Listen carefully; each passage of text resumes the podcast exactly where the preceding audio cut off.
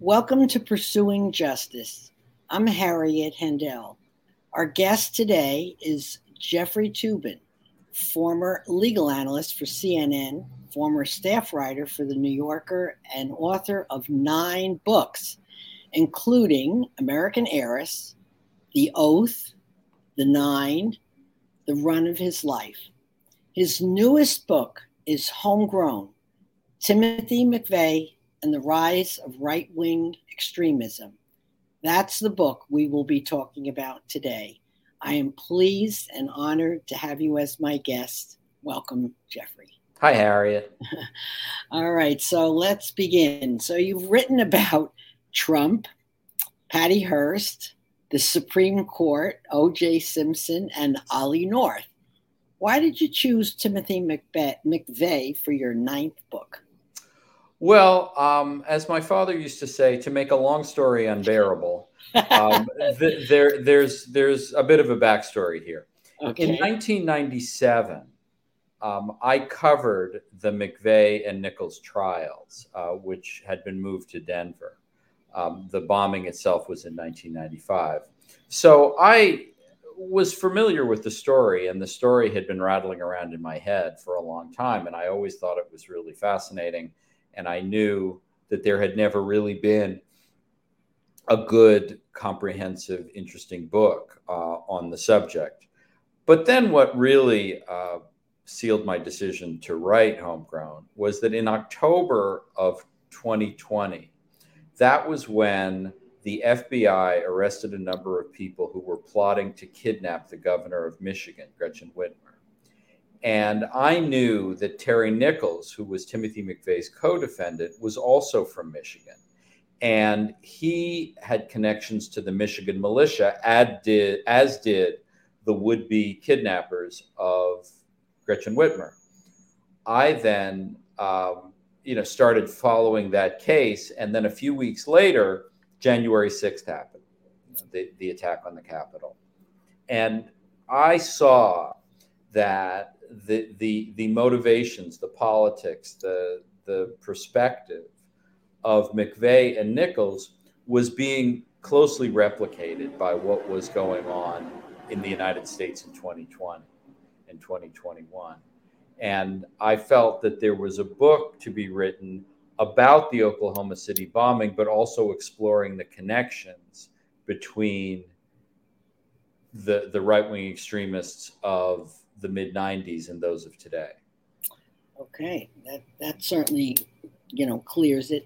So you know what you want to write about, but my question to you is how long must it have taken for you to sift through the thousands of documents related to the trial, along with your in depth portraits of everybody connected to this high profile case? Where do you even begin? Well, um, I was very lucky in, in this case. Um, I came across a resource that, in decades of writing about trials, I had never seen anything like this. Stephen Jones, who was McVeigh's lead lawyer, had donated every scrap of paper that he used in the defense of McVeigh to the Briscoe Center at the University of Texas. All of his interviews with McVeigh, all of his memos of legal strategy, all of the discovery material that had been turned over by the government. So, all of the FBI interviews, um, it, just an incredible storehouse of information. It was 635 boxes worth. Fortunately, uh, the Briscoe Center um, had indexed the uh, material very well, so I could zero in on what I thought was the most important. But that um, was uh, the, the, the key resource um, in terms of documentary material. And, and, one thing I've learned about um, reporting on high profile cases some years after is that people are generally very willing uh, to talk about it uh, in a way that they're not as the events are unfolding. So I was able to talk to Stephen Jones, who was the uh, lead defense lawyer for McVeigh. I was able to talk to Joe Hartzler, Larry Mackey, uh, Beth Wilkinson, who were the lead prosecutors, um, several of the FBI agents involved, um, defense investigators. It, it, it was a really wonderful opportunity to talk to everyone um, who had some major connection to the case. And um, I felt like I was really able to do a 360 degree picture of uh, how the bombing happened and what the connection was to, to today. Right. Near the end of Homegrown, you write, Thanks to the reticence of Merrick Garland, who was Principal Associate Deputy Attorney General, and his colleagues, as well as the tunnel vision of the journalists covering the case, the impression lingered that McVeigh was an aberration, a lone and lonely figure who represented only himself and his sad sack co defendant. This notion, as history would show, was mistaken. Can you expand a little bit on that quote? Well, um, th- there's there's a there's a lot going on there. Um, right. the, the, the um, and and the, you know, those are things I explore at some length in the book. The, the gist of it is, though, that to the extent McVeigh is remembered today, and his name is certainly uh, very well remembered. Uh, if you say the, the name Timothy McVeigh, most people know who you're talking about. But once you dig beneath the surface, you often hear people say, well, he was anti government or he was a lone wolf. And one of the things I learned is that he, that wasn't true. In fact, he was part of a movement. Uh, one of the things he said to his lawyers, which was very haunting to me, was that um, I knew that he said, I knew there was an army out there who agreed with me. I just couldn't find them. And McVeigh was right. And, and there was an army out there of people who agreed with him. But in the 90s, he had no mechanism, no, no ability to reach them. He would go to gun shows, but he didn't have the personality or temperament to recruit others. What he didn't have was the internet and social media, which made uh, his heirs uh, a lot easier to find each other. Um, now, in terms of how the case was prosecuted and tried in the 90s by the prosecutors and their boss, Merrick Garland, they kept the focus very much on the mechanics of how McVeigh and Nichols assembled the ingredients, uh, rented the truck, parked the truck outside the Murrah building in Oklahoma City. And they didn't spend a lot of time on the issue of motive. All the and, and um, I, I fault myself in a way as well because I didn't focus that much on that part either. And it was covered mostly as a sort of crew crime story like, how do you prove that McVeigh did this? When the larger significance of the case is, especially today, um, the motivation that McVeigh had and the issues that he cared about and how um, that cause has been carried forward by others in subsequent decades.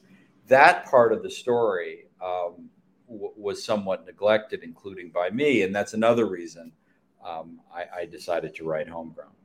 Right. Take us back to the years prior to the Oklahoma City bombing there were two key events that had a very powerful influence on McVeigh, shaping the plan which he carried out subsequently on April the 19th, 1995. What was the connection to the three events, the two, and then, of course, the bombing? Well, I, I would actually say that there were three events in the bombing that, that okay. are really critical. Um, but but the two I think you think you're referring to. The first was in 1992, um, the FBI siege at Ruby Ridge uh, in, a, in a remote part of, of Idaho, where the FBI was investigating someone for illegal possession of weapons, Randy Weaver, and uh, it turned into a, a, a, a shootout where um, both law enforcement and um, um, Randy Weaver's wife uh, were killed. Um, and in the extreme right wing movement, this became a rallying cry uh, against the FBI and against the federal government as a symbol of, of government excess. And that was something that McVeigh um, was, very, was angry about.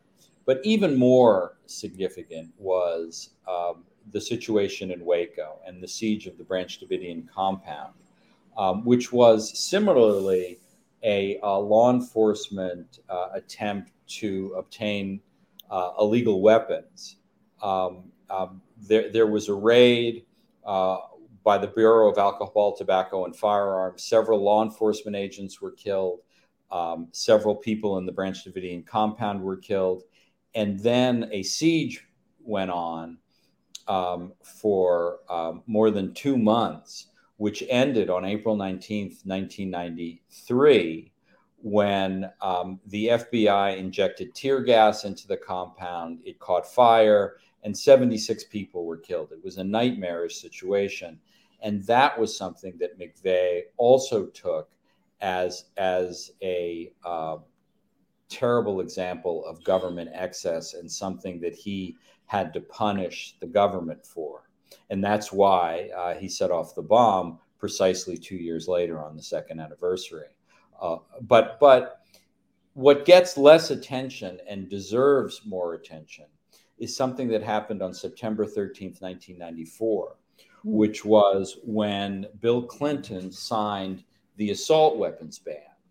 And that was really what triggered uh, McVeigh and Nichols to begin the bombing planning in earnest and the McVeigh's obsession and fear of how the government was going to um, confiscate his weapons um, and, in his view, violate the Second Amendment.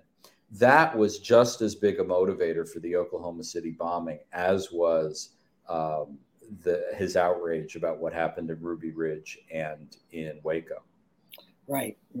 I, that that was going to be my next question. I didn't connect, um, you know, I, it, I, guess I don't see it as an event, but it, in essence, it really was the the ban. Well, yeah. and, and and and it's really important um, to see the connection because you know Waco.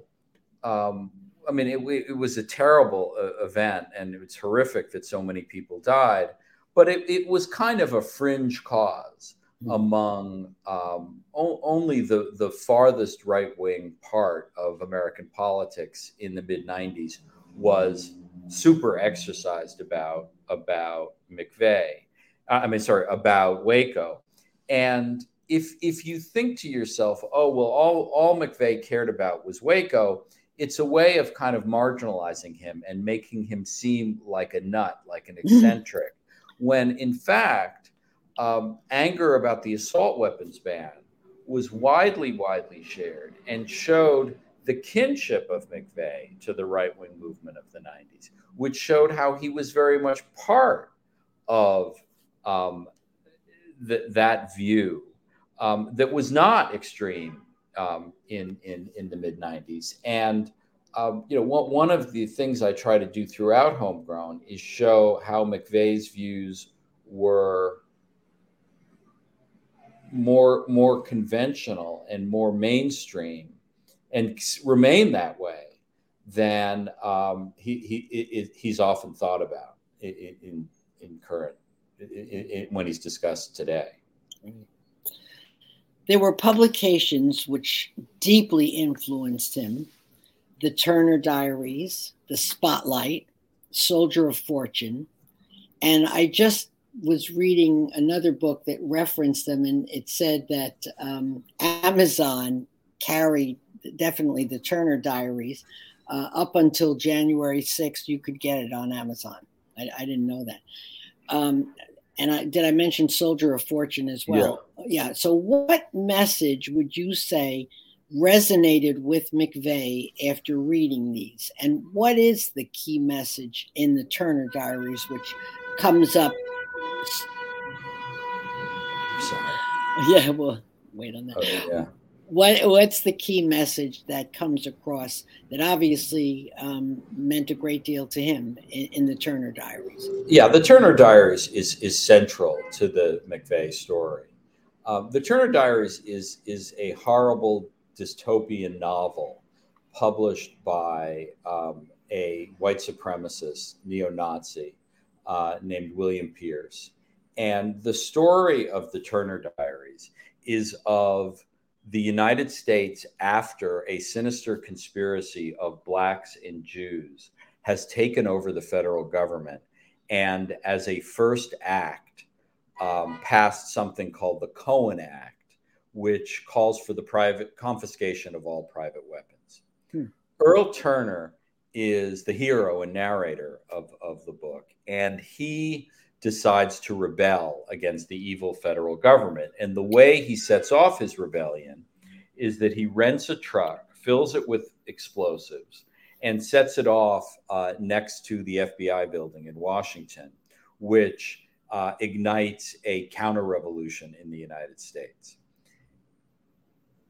You can't understand why McVeigh bombed the Murrah building unless you've read the Turner Diaries, because it is a precise attempt to duplicate what Earl Turner did set off a truck bomb outside a federal building, thus um, leading to a rebellion against the evil federal government. Um, the the the, um, the soldier of fortune and the spotlight, you know, are, are are not as extreme as the Turner Diaries, but they express a similar obsession with fear that the federal government will take people's guns away the, the, issue of guns is so central to the McVeigh story.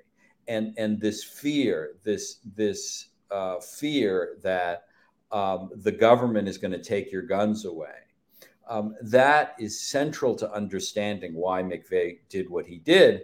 And it is equal, equally central to understanding what went on on January 6th.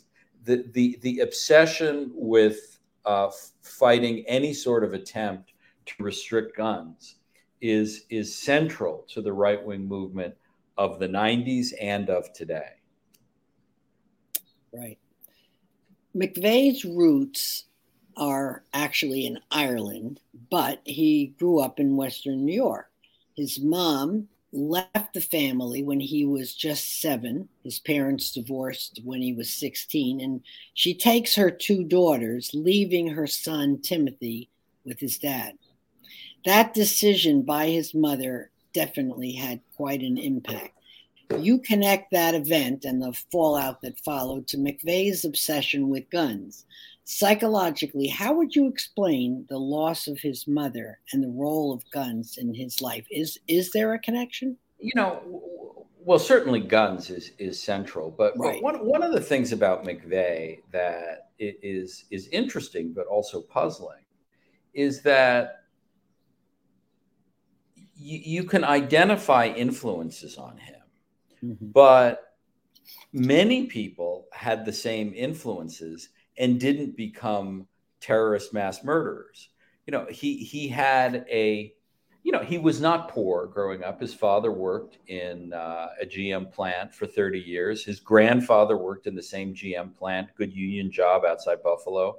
Um, and, you know, the family owned a house, owned cars, uh, took vacations. They, they, they were, um, in tenuous financial shape because so many factories were closing uh, in Western New York in those days, but they were not impoverished by any means. And yes, it's true. Uh, McVeigh had McVeigh's parents had a rancorous divorce when he was a teenager, but that's true of millions of other uh, other people. Um, McVeigh um, joined the military after high school. True of many thousands of others. Um, he he did um, you know have his right wing politics reinforced in the army. Um, he did become obsessively interested in listening to Rush Limbaugh every day for for three hours um, as he drove around the country. Millions of people listened to Rush Limbaugh and didn't become criminals. But when you add all these factors together, um, it, it, it is that the, they are very important in explaining who uh, McVeigh became. You know, I can't tell you. I, I, I don't. I'm not presumptuous enough to tell you that because McVeigh's parents had this nasty divorce and because his mother left with his two daughters and left the son Tim with his father, that's why McVeigh, you know, be, became right. a terrorist. I certainly can't make that sort no. of a direct connection, but it, it, it's all part of a portrait of someone right. who becomes increasingly alienated uh, from modern life. Right. The, we talked about the um, the Turner Diaries and the fact that the idea to bomb the federal building is directly uh, from the Turner Diaries. Um, how did the most important ideas put forth in that book give him a justification to do what he did? Um, I, I, the uh, there's the issue of of gun control, which we covered, um, and and the whole maybe the whole thing. If you would talk about the ends justify the means, right? Uh, uh, yeah, you know, that. McVeigh's favorite one of his favorite movies uh, was a Sylvester Stallone movie called First Blood. Um, and uh, McVeigh, in explaining to his lawyers why he did what he did, um, was he he said, "Well, the government drew first blood. You know, they they started it by um, attacking the uh, compound in in Waco, and this this was." Uh, the the bombing was McVeigh's way of uh, responding in kind, and it is true that um, not only um, a lot of adults died in Waco, but a lot of children did, and I think many people may remember that uh, on the second floor of the Murrah Building in Oklahoma City, there was a daycare center and 15 of the 19 children who died, there were 168 people who died in the Oklahoma City bombing, um, were in that daycare center.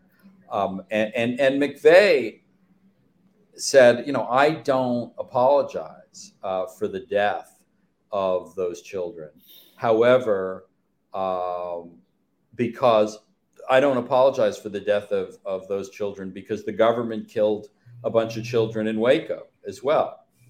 Now, um, that is sinister, evil, uh, quasi logic, but it is McVeigh's explanation for why he did what he did. Right, right. All right, so we are closing in on um, this first interview. I know you said you will come back and we'll talk some more about the um, homegrown. Um, I in in uh, the next um, uh, part, I would like you to talk about, because we haven't mentioned him at all, about McVeigh's friendship with Terry Nichols and the ideology that connected them to each other. Um, I, I, think that uh, McVeigh had more influence, shall we say, and um, he was more involved in the planning and the the uh, doing of the bomb bombing but we will get into that in the next part. And I thank you for being here today on Pursuing Justice and talking about your new book, Homegrown. And we'll talk some more next time on Pursuing Justice. Thanks, Harriet. Thank you.